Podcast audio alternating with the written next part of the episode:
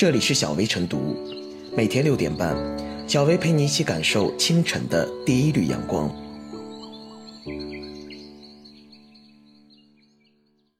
本期导言：湖北红安一名九十岁的老人退休后在武汉与五十五岁的小女儿一起生活。今年四月中旬，遇到社保要年审的问题，女儿向相关部门咨询能否进行远程视频。或将父亲送到红安年审办公室的楼下，让工作人员下楼确认，但这两条建议都被对方否定了。不得已，家属只好开车将老人送到红安，在没有电梯的情况下，将老人生生地抬到了三楼。一番折腾下来，老人疲惫不堪。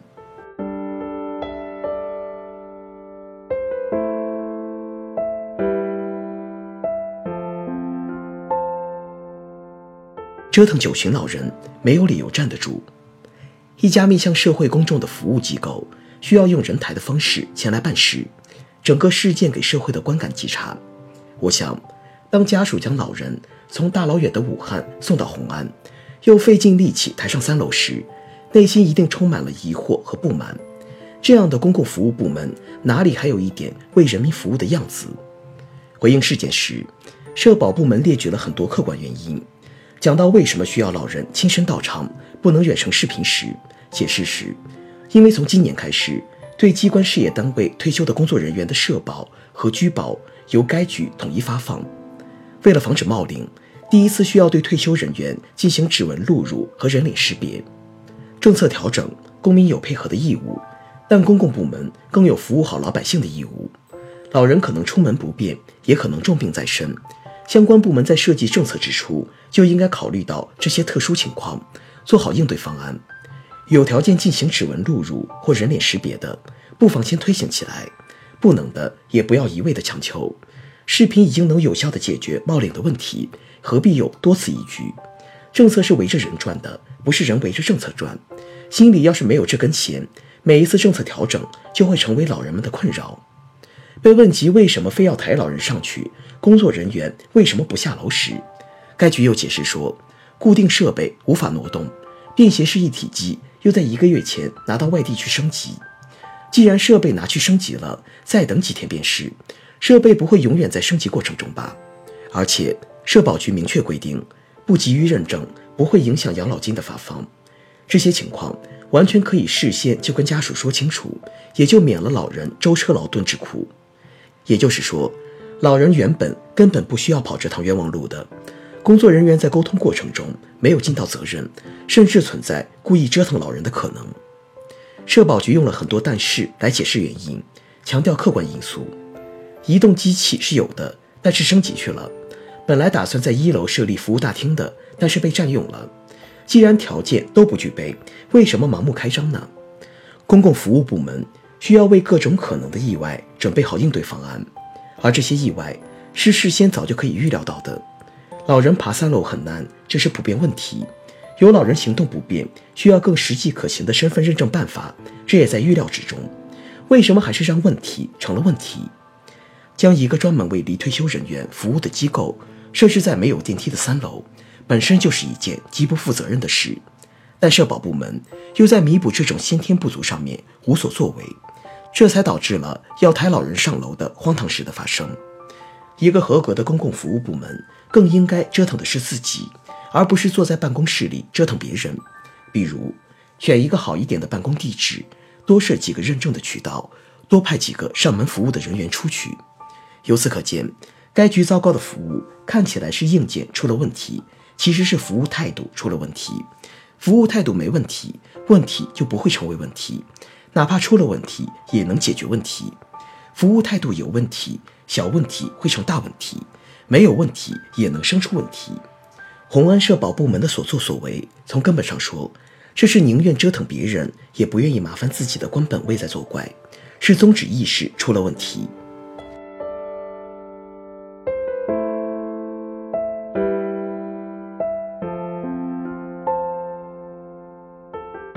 对待弱者的态度最能检验公共服务成色。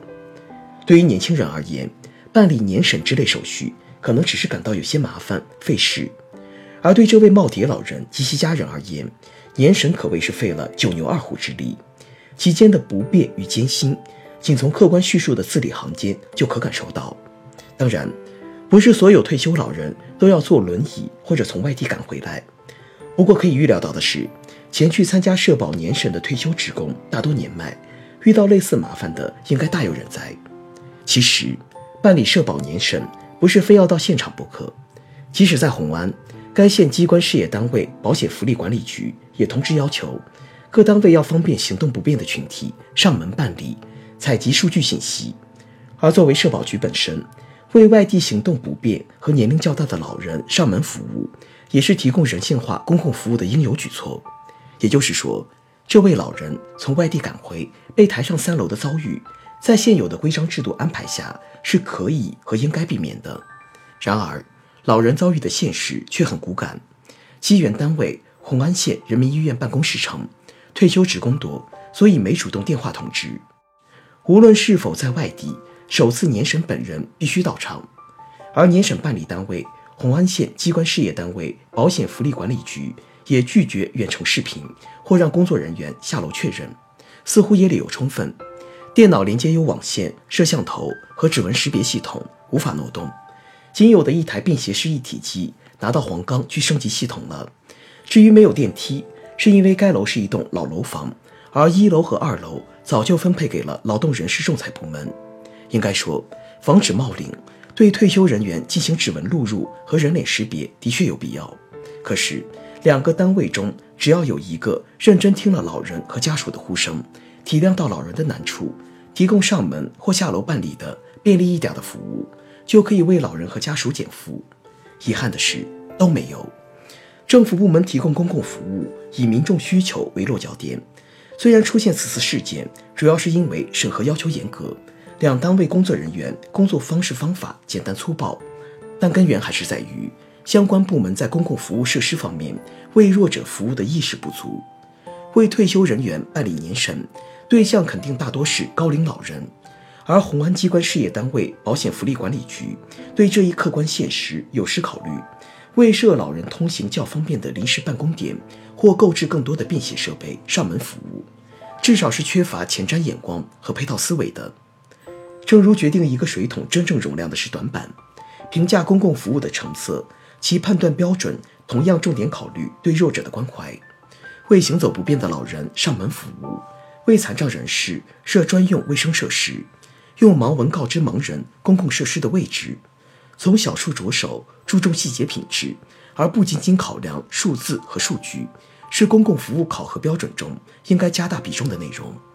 红安县机关事业单位保险福利管理局工作人员透露，他们在与银行沟通洽谈，想在银行一楼的大厅设点服务年审对象，可以说利用第三方力量。提供更多的社会服务，弥补政府部门公共服务的不足，未来将是改进公共服务措施、改善民生的一个积极途径。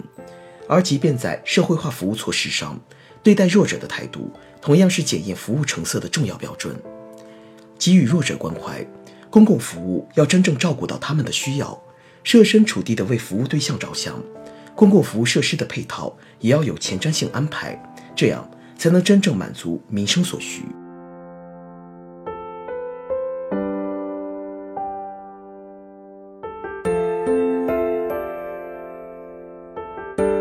最后是小微复言，社保年审当事人必须到场。对这一规定，想必大多数人都能到场办理，但其中确实不乏一部分年龄偏大、体弱多病者，由于行动不便难以到场。作为窗口单位，是否可以根据实际情况采取灵活变通的办法，让服务更加人性化呢？解民难、排民忧、顺民意，解决好服务群众的最后一公里问题，既是群众的期待。也是各级政府部门及工作人员的应有担当。对此，相关基层单位应举一反三，未雨绸缪，不断改进服务，方便群众，把提升服务的口号转化为实际行动，别总在遭到质疑和批评之后再来采取补救措施。